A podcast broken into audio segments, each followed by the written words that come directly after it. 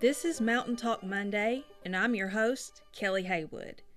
In this broadcast, we are discussing basic pet care and keeping your pet healthy on a budget. I'm really excited today to have a veterinarian in the studio with us. Could you introduce yourself and tell us a little bit about your practice? Yes, ma'am. My name's Dustin Anderson. I actually practice in Pikeville. New practice we opened in 2014 May. It's called Animal Wellness Center. It's in downtown Pikeville. I'm originally from uh, Eastern Kentucky. I was raised in Pike County. Went to school in Auburn and spent four years practicing in Hazard, and then opened my own clinic in Pikeville. So, where did you practice when you were in Hazard? It's Town and Country Animal Clinic. Wonderful clinic. What are some of the biggest issues that you see that are facing animal welfare in Eastern Kentucky? Probably one of the biggest ones is just a lack of general knowledge from people in Eastern Kentucky. Most people I encounter want to do everything possible for their pets. They really try, they strive to provide excellent health care. Most people just do not realize what it takes to take care of their pets.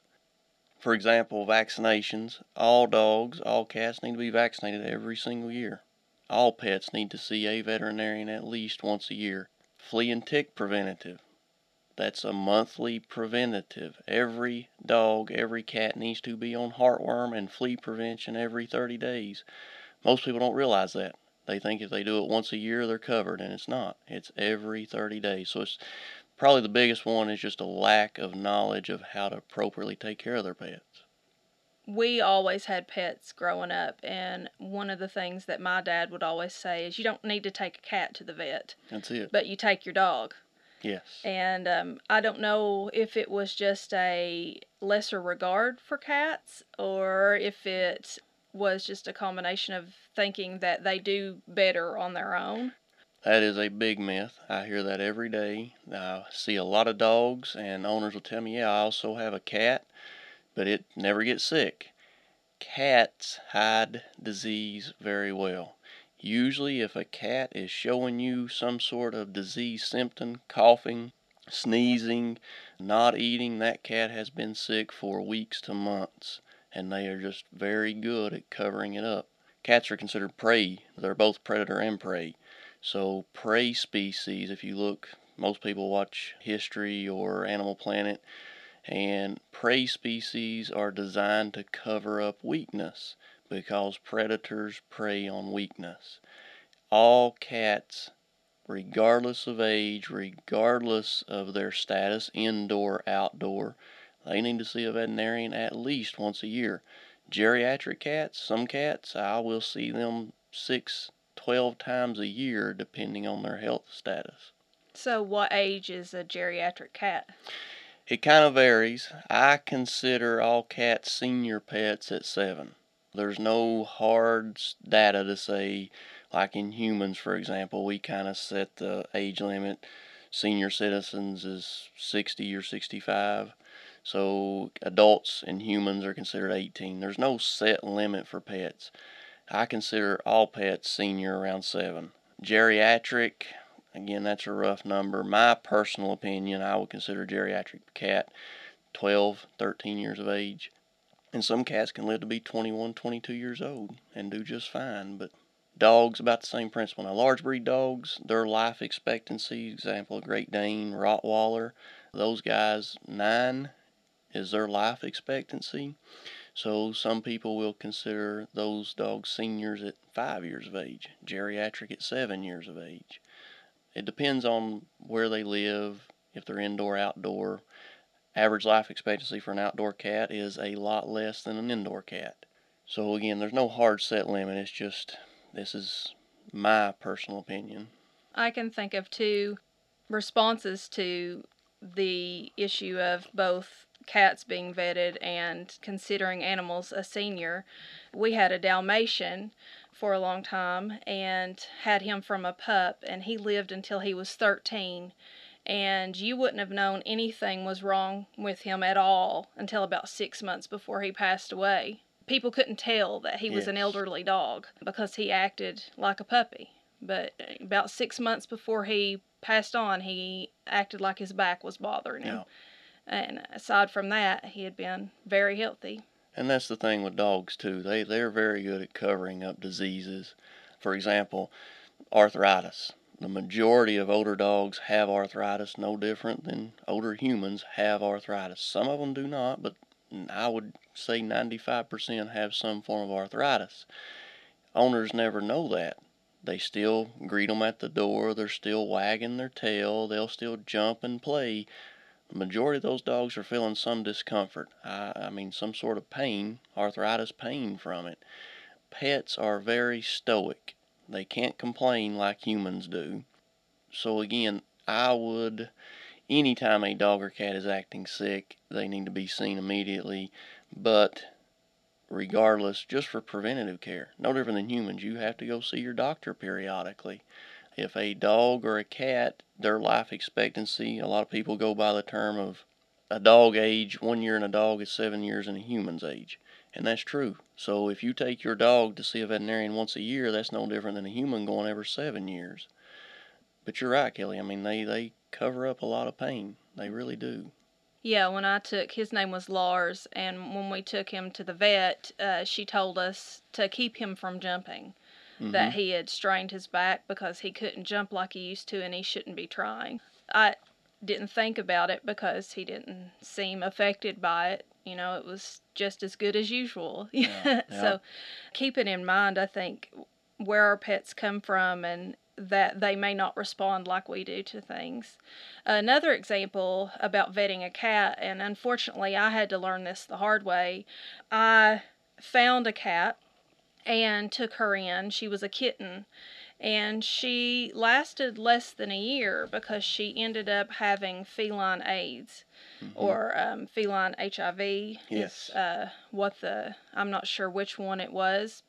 It presented like a cold when I finally noticed something was wrong with her, and she was given antibiotics. Mm-hmm. And I was trying to give her the antibiotics, but she couldn't get it down. It was strangling her. She just ended up deteriorating and passing away she passed away at the vet. I took her to a different vet, and yeah. they finally figured out that that's what she had and told me that she wasn't there wasn't yes. any help for her. So that I learned is a very serious disease. Absolutely.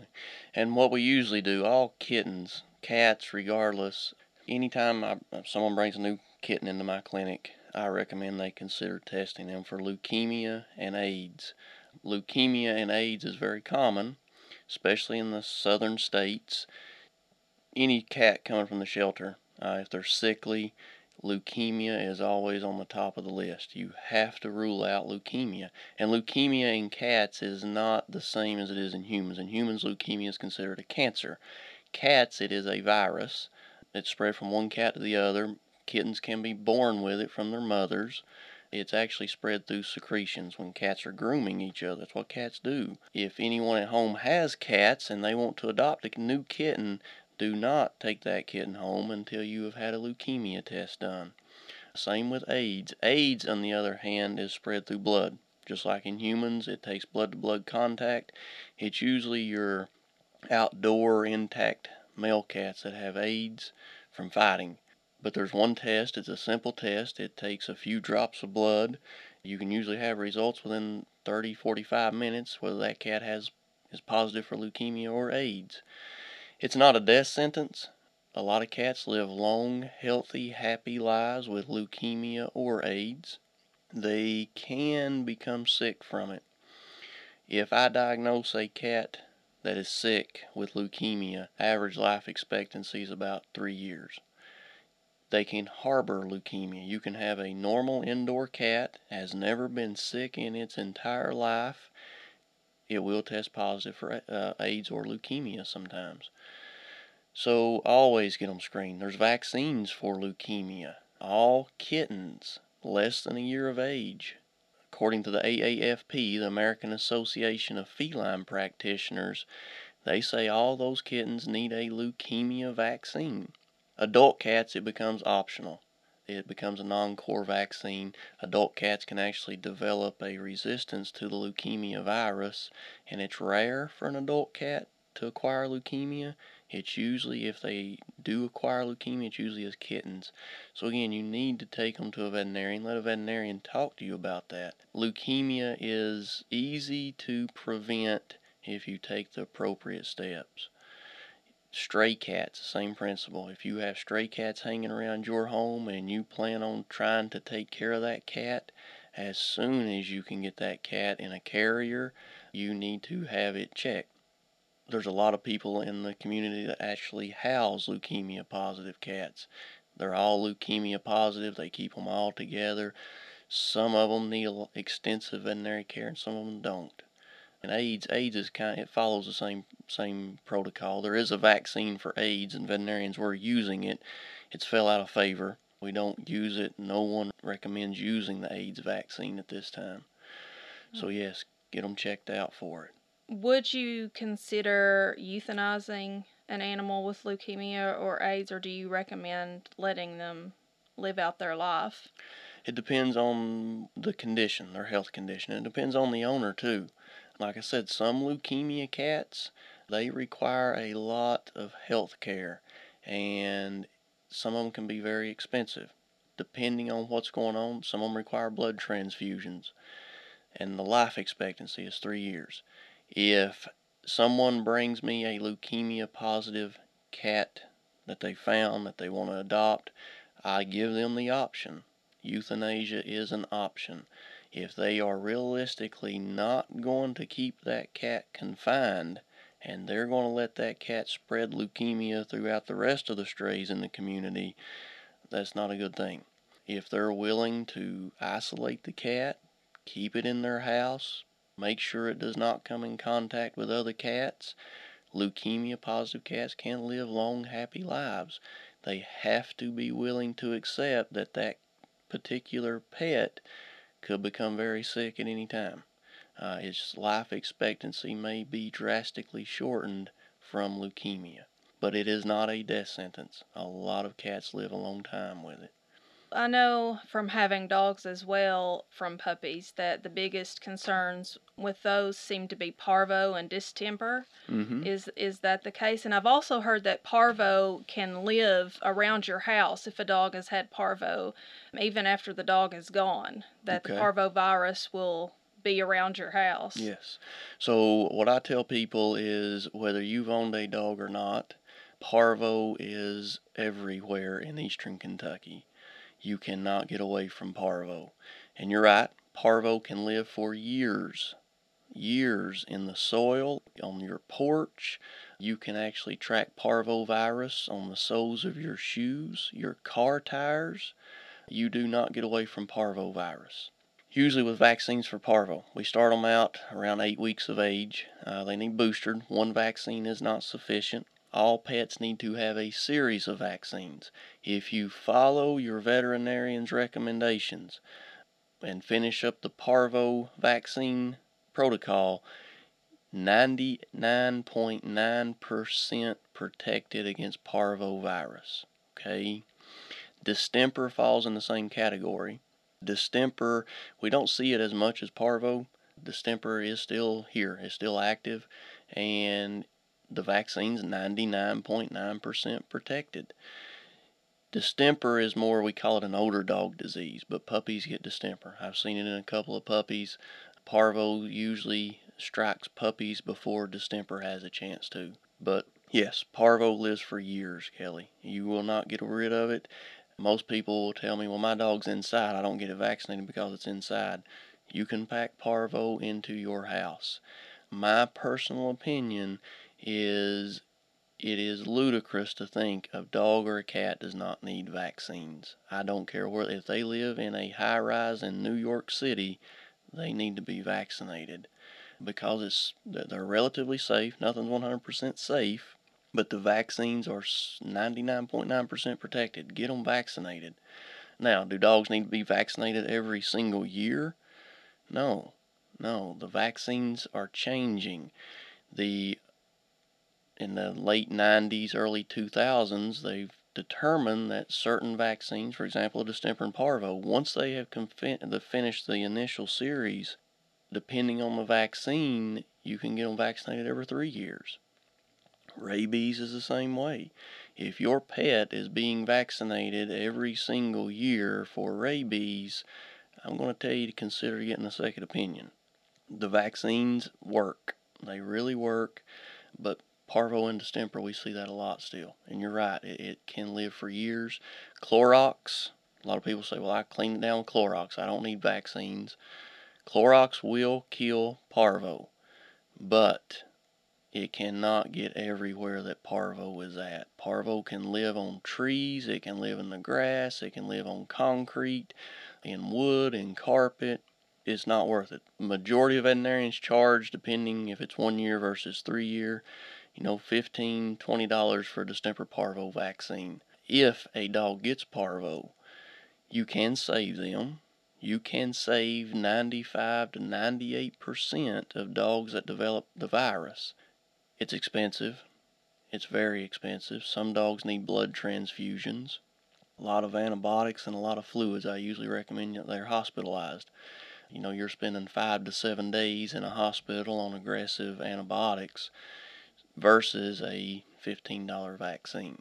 It's worth it. Very much worth it.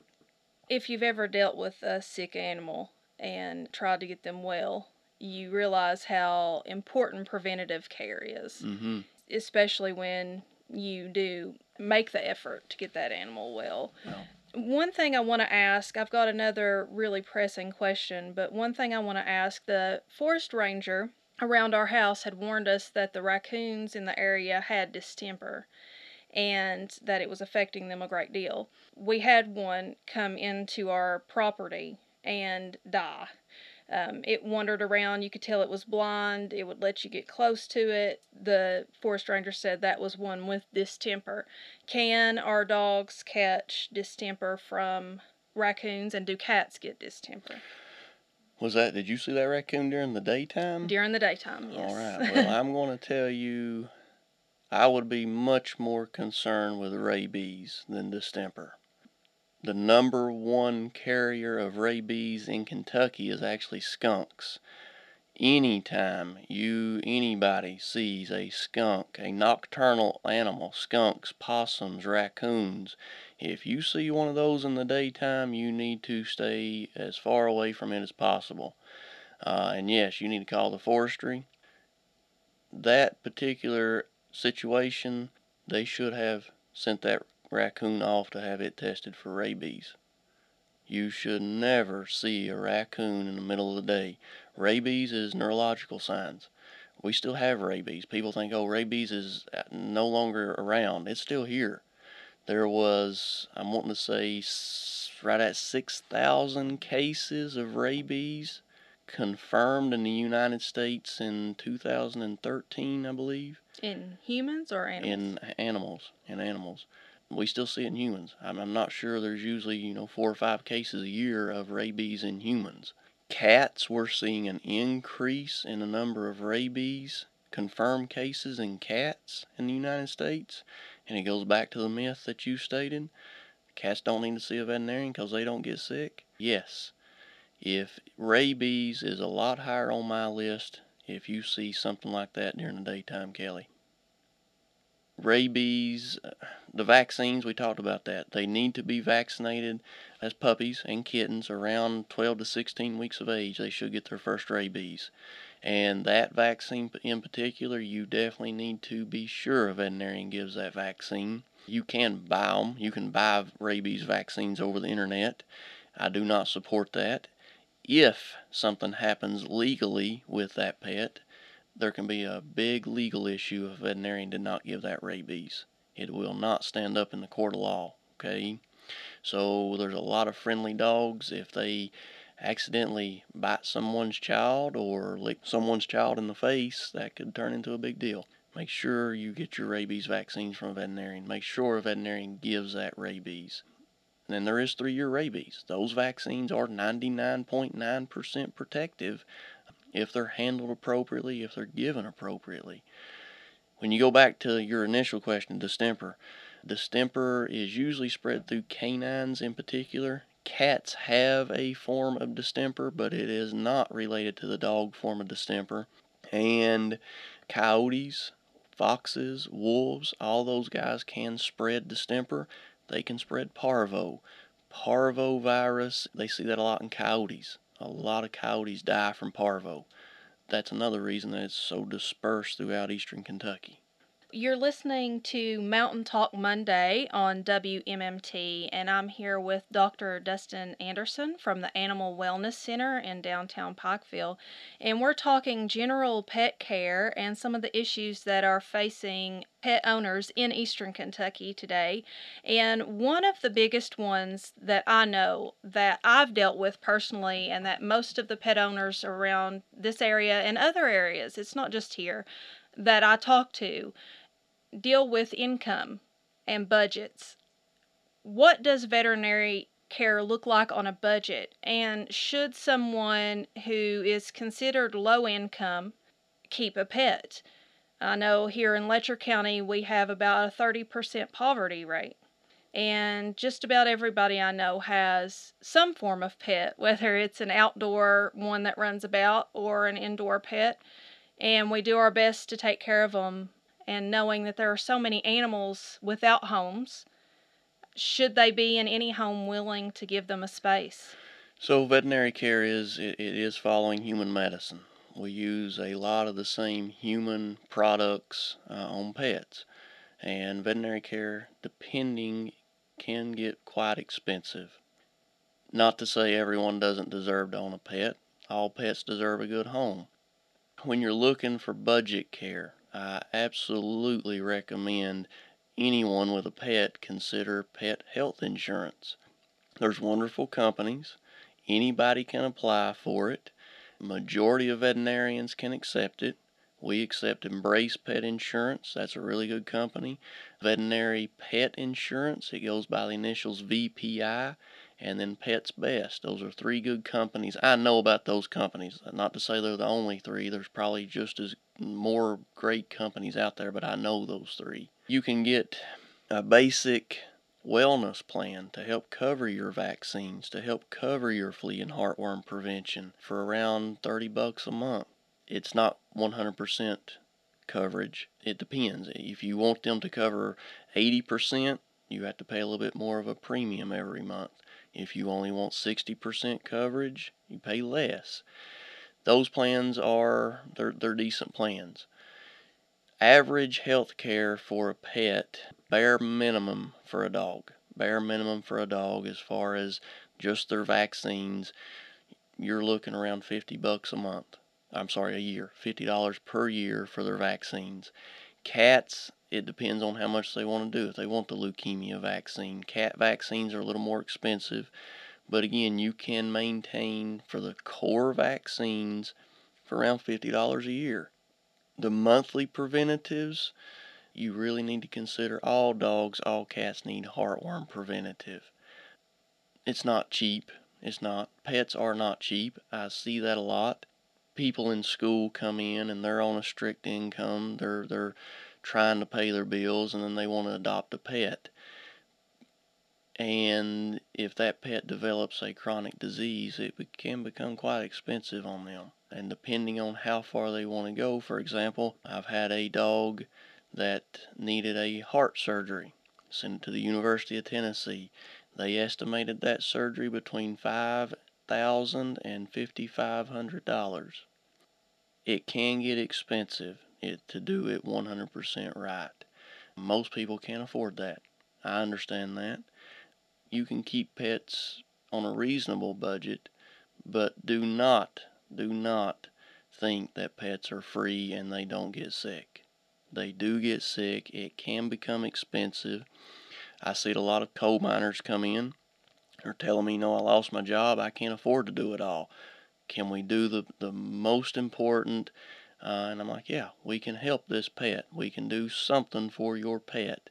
And we can work out a plan with them with the understanding that it's not everything the pet needs, but we're going to protect it against rabies. We're going to protect it against distemper and parvo.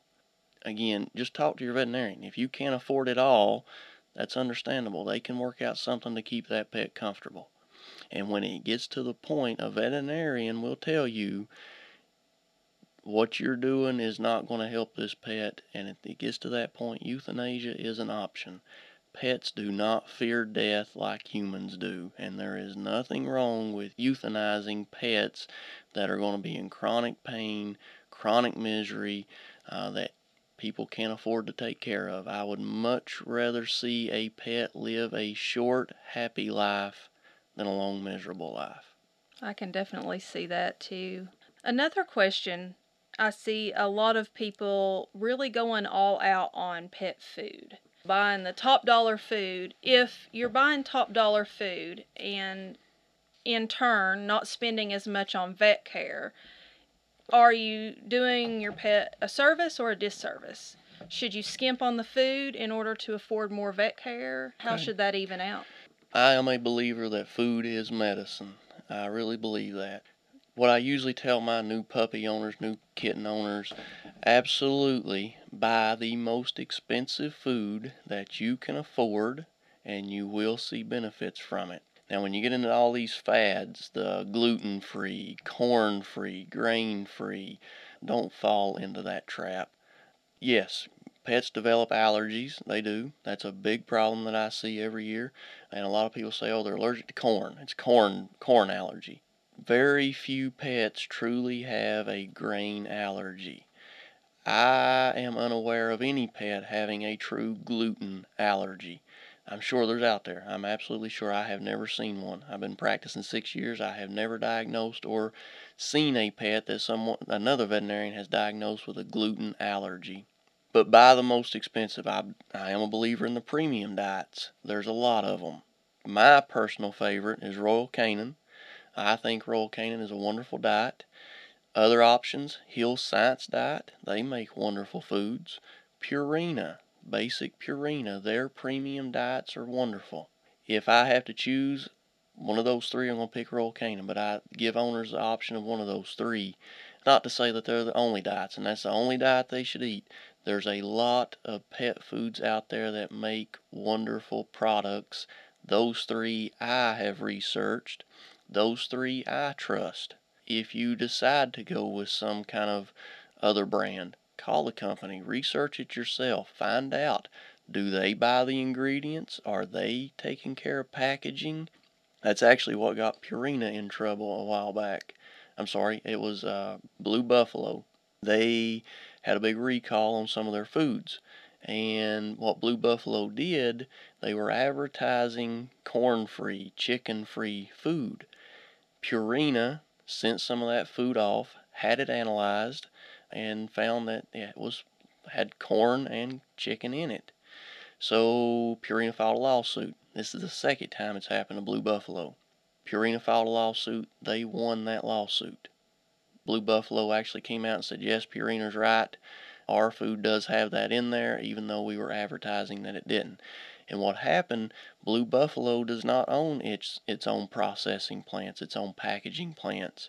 So they actually said, you know, they sent it to a dog food manufacturer, said we want you to make this product for us with these ingredients, put it in our packaging, and we're going to sell it under our name. Well, that company did not clean the plant appropriately and it contaminated Blue Buffalo's foods. Okay? So make sure you research it. Royal Canin, one of the big reasons I like Royal Canin, they buy their own ingredients, they process it in their own plants, they package it in their own plants, and they ship it. They control every aspect of their production line. That's a big reason I trust them. But as far as spending money on them, buy the most expensive one. As far as like, I see a lot of people buying Ol' Roy. I personally am not a fan of Ol' Roy. Okay, will it keep your dog alive? Yes, it will. Purina dog chow, that's a wonderful dog food. There's nothing wrong with Purina dog chow. It's not a premium diet. It is going to keep your pet alive. Is Purina dog chow going to make dogs sick? No, it's not. But it's no different than humans. I would rather eat filet mignon than hamburger meat.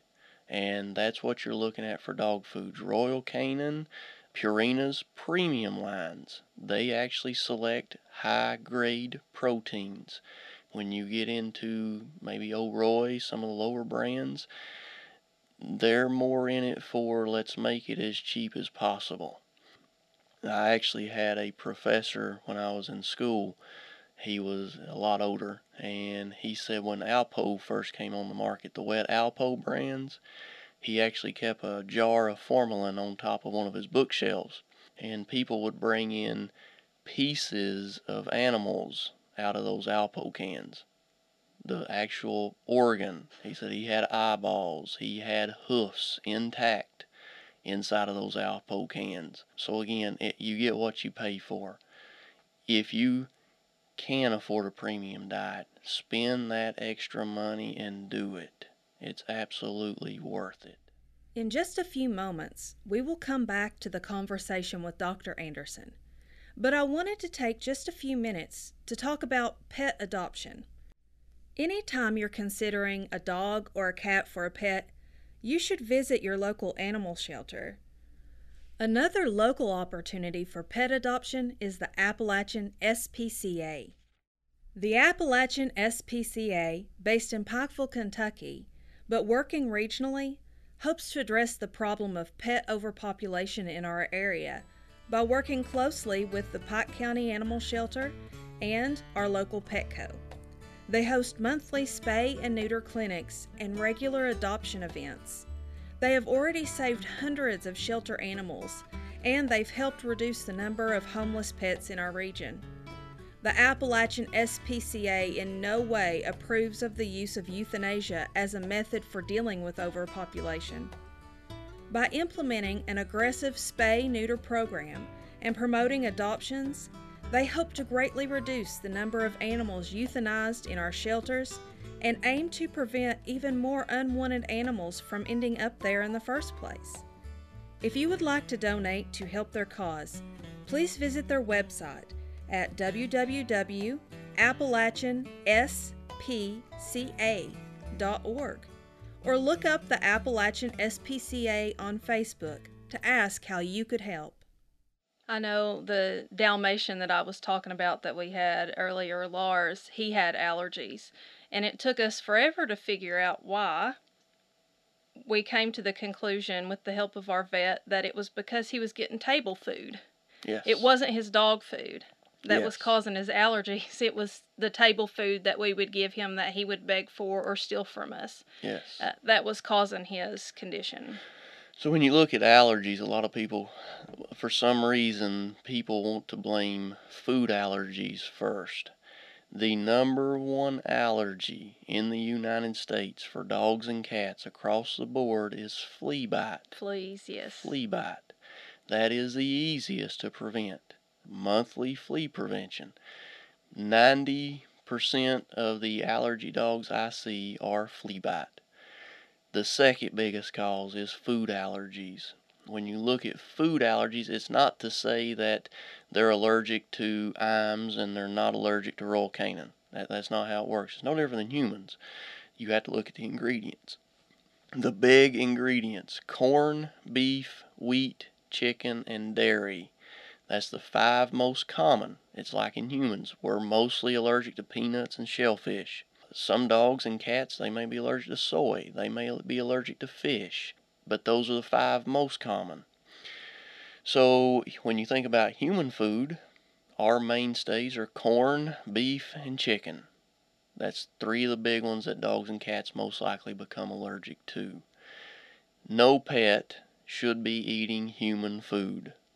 No pet should be eating human food. I can't stress that enough to people. Another big reason I see pets, sick pets, is because of bad diets. Too many treats. I usually tell my owners stay out of the treat aisle. Your pet does not need treats. You need to give your dog treats, they don't need them. So it's just there's no point in it. If you're going to give your pet human food, and I don't even recommend this, but if you're going to do it, stick to the vegetables. Unprocessed, no seasoned vegetables. Carrots. Carrots are wonderful. Broccoli, cauliflower. Be cautious. Some some human foods are highly toxic to pets. Grapes. Grapes can cause kidney failure. Raisins can cause kidney failure. Xylitol. Xylitol is coming up in a lot of human foods. That's the artificial sweetener. It's in a lot of your diabetic foods. And xylitol can, one piece of bubble gum with xylitol can put a dog into liver failure. There's no reason to chance that. It's actually they're starting to put xylitol into peanut butter. I hear that a lot. Well, I give my pet peanut butter as a treat, or he takes his medicine with peanut butter. Peanut butter, if it has xylitol, can end up killing your pet. So stay away from it. We have, there is stuff on the markets for getting pets to take their medicine. Go with that, it's safer. But allergies, I see that a lot. Don't assume it's a food allergy. Talk to your veterinarian. If they're not on flea prevention, start with that. That's the number one cause of allergies.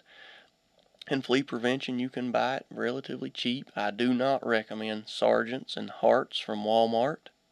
So if you you can actually take a Hart Sergeant's or Hartz product and some cats are highly allergic to it. You can kill a cat with flea prevention. Uh, I see one to two cases a year come in. Cat has a history. They either flea dipped it, put it in flea dip. I do not recommend that. Flea and tick shampoo or the, the topical stuff. You can kill a cat with it. It can put some cats into full blown seizures.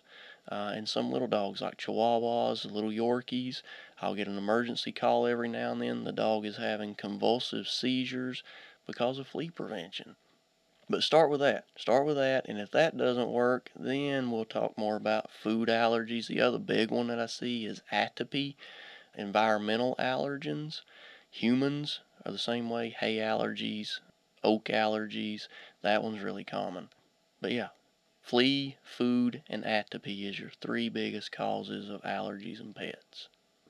I have a couple of what I would consider important questions for people who are considering pets, but I want to ask one first because of my personal experience with a full breed dog.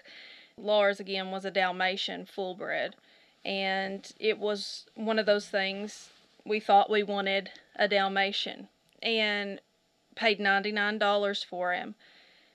In his 13 years, he probably cost us a good $30,000, if not more, in yep. health care and yep. food. And while we were taking care of him, I had vets and other things in reading about taking care of him say that most full bred dogs are going to require more health care because of the breeding than a mutt or a shelter dog would require. Is that the case? And should we not be looking at bred dogs anymore? I 100% agree with that. Uh, I am not a supporter of buying dogs. It comes back to their genes. They actually see this, they've proven this in the livestock industry. Inbreeding, you have to inbreed dogs to get certain genetics, and that's where breeds come from. People will select for certain genes and then they will breed for that gene. They do not select for health care status. They don't care that the dog also, you're also breeding heart problems into that dog. Heart disease is very common. It is proven to be genetic, and it's proven to be more common in certain breeds. But you're right, a purebred dog tends to have more issues health wise compared to a mixed breed dog. If you take a dog that has four or five different breeds in it, it has less chances of developing certain health issues that are common to the one breed. Bulldogs are common to have respiratory problems.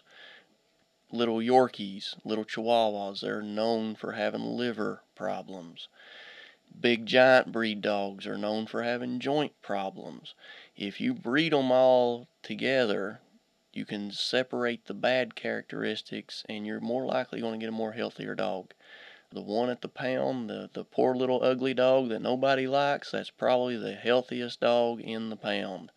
So I am not a fan of buying. I do recommend everyone consider adopting a mixed breed dog, especially if you want to lower your veterinary bills. You will have a healthier dog in the long run if it's a mixed breed. One of the things in Letcher County in particular, and I know it's true in a lot of the surrounding counties too, is we actually have pretty limited access to veterinary care. I know we have in Letcher County one outpost in Jeremiah, but they're not there all the time and they don't have the ability to spay or neuter dogs. They just do cats. I know when you go to Pikeville or Pike County, that's different. There are several options for vet care. In Perry County, uh, there's at least two that I know of. But getting there for people in Letcher County is often a struggle, and then adding cost to that as well. So, why do you think vet care is so limited in the mountains and spread out? And also, I want to touch on the importance of spaying and neutering pets and how we can access that with such limited vet options. All dogs, all cats need to be spayed and neutered, point blank. Some pets, and it is rare, I see it occasionally, I'll get people come in and say, you know, this dog has this disease and they told me not to have it spayed or neutered. That is rare. That is very rare to see a pet that cannot tolerate a spay or neuter. As far as why it's limited in eastern Kentucky, it comes back to economics. It's just like everything else veterinarians, we have bills just like anybody else. And if people can't afford to have them spayed and neutered, if you if you tell me I can't afford to have my pet spayed or neutered, I'm going to tell you to reconsider adopting a pet. That is basic health care, no different than a rabies vaccine. If you cannot afford to have a dog or cat vaccinated, you do not need to adopt a dog or a cat. It's no different than a horse. If you can't afford to feed a horse, you're not going to go out and adopt a horse. Same thing with pets. As far as Dr. Combs is at the outpost, doctor mm-hmm. Combs is doing a community service and she's doing the best that she can. But realistically, it may not be economically sound for her to buy the equipment to spay and neuter dogs and cats if people in Letcher County don't want to support that. It's like me. I want to buy dental x-rays for my practice. You know, that's a $40,000 investment. If I can't get people to understand the importance of dental radiographs, I can't make my money back on it. And it's very important. Dental disease is a big problem in pets.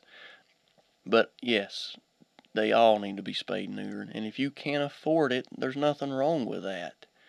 Don't adopt them point blank. Just don't don't go there because they need basic preventative care just like a child does. And I understand some people say, well, you know, this dog just wandered up and I'm trying to help it. That's fine. That's fine. There's nothing wrong with that. But do not willingly go out, adopt a pet knowing that you cannot afford it. Research it. Call and talk to your veterinarian. Find out what the prices are you need to be prepared, like I said, to spend at least minimum $50 a year in vaccines. Dog food is not cheap. And if they're sick, if they are sick, you need to be prepared to spend, like you said, $30,000 for a sick dog over 13 years, Kelly. That's for a sick dog, that's cheap. One surgery, one surgery, uh, for example, pelvic surgery. If a dog gets ran over and needs its pelvis worked on, you're not going to find that in eastern Kentucky. I usually refer people to Louisville. Had that happen to a bulldog, owner backed over it, pulling out of the driveway, backed over, broke her hip. That surgery, I think she said, was about $4,500 to get that dog fixed. And pet insurance will help you pay for that stuff. If you're going to adopt them and you're on a limited income, look into pet insurance. They'll pay 60, 80% of that back to you. But yeah, if you cannot spay and neuter, if you can't afford that one, I'm going to tell you do not consider adopting. One of the things when I was looking into spaying my cats, I called several different veterinarians because I didn't have a regular one at the time. And I like having a regular vet, the same one sees my pet to establish a relationship so that they know my pet but I called around just to see about prices. And one of the vets I called, the spay was going to be at least $300, and that was the lowest. I called another place and it was going to be at most $150. So, what's the difference there in pricing? Is it just because one is saying, I'm going to cut this much off just because I know pets need spay and neuter, or is it because the other's inflating prices? So, when it comes to veterinary medicine, we have standards. We all have standards. Human medicine, it's one standard. That's it.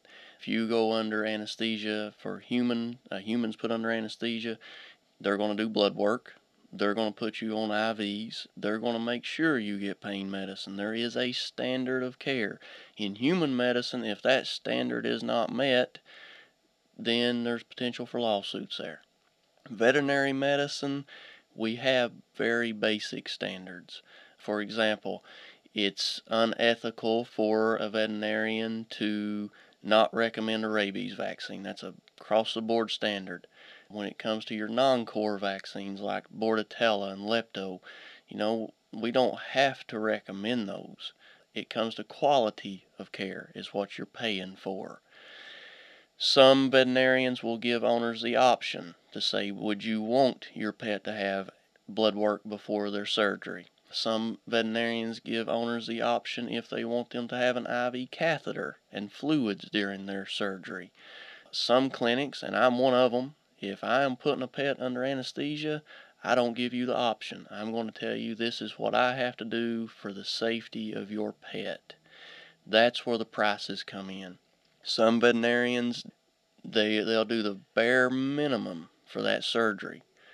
I don't do that. I don't when you're paying and laser laser's another option some people use lasers to do surgery it's not required we don't have to do that that veterinarian is choosing to practice a higher quality medicine the owner has to pay for that if you're calling to compare prices don't compare just spay and neuter you need to find out what is included in that spay and neuter.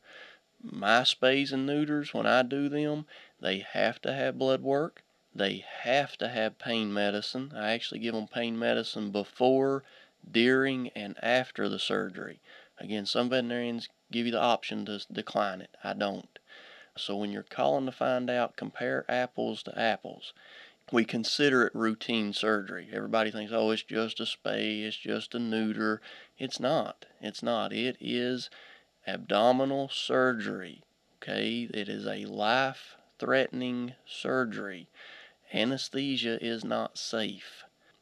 If you ask a human, ask, ask a woman that has had a hysterectomy, is it painful? It's no different than what we do to a dog or cat. It is a full hysterectomy it's painful. Goes back to what we started talking about to begin with. Pets cover up pain substantially. They will not tell you they're painful. So again, don't just call and say, what does it cost to get my dog spayed or neutered? Find out exactly what that veterinarian is doing for that price. Does that make sense? Yes, definitely. And to see if you're willing to compromise in the same places that they are. Exactly. Uh, in order to get that service. Dr. Dustin Anderson and staff provide preventative health care, hospitalization, diagnostics with an in house laboratory, surgery, radiology, dental care, DNA preservation, microchipping, and pet supplies. They see both our furry friends, including small mammals and rodents, as well as our exotic, scaly, and feathered friends. Dr. Anderson is located in Pikeville on Hambley Boulevard. The Animal Wellness Center can be reached at 606 262 4553. They are closed on Thursdays and Sundays. For more information, visit their website www.animalwellnesscenterky.com.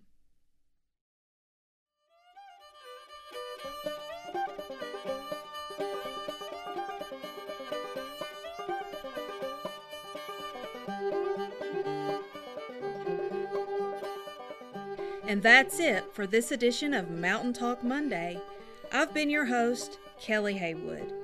I would like to give a special thanks to Dr. Anderson and the Animal Wellness Center. As always, from all of us here at WMMT, thanks for listening to Real Stories, Real News, Real People Radio.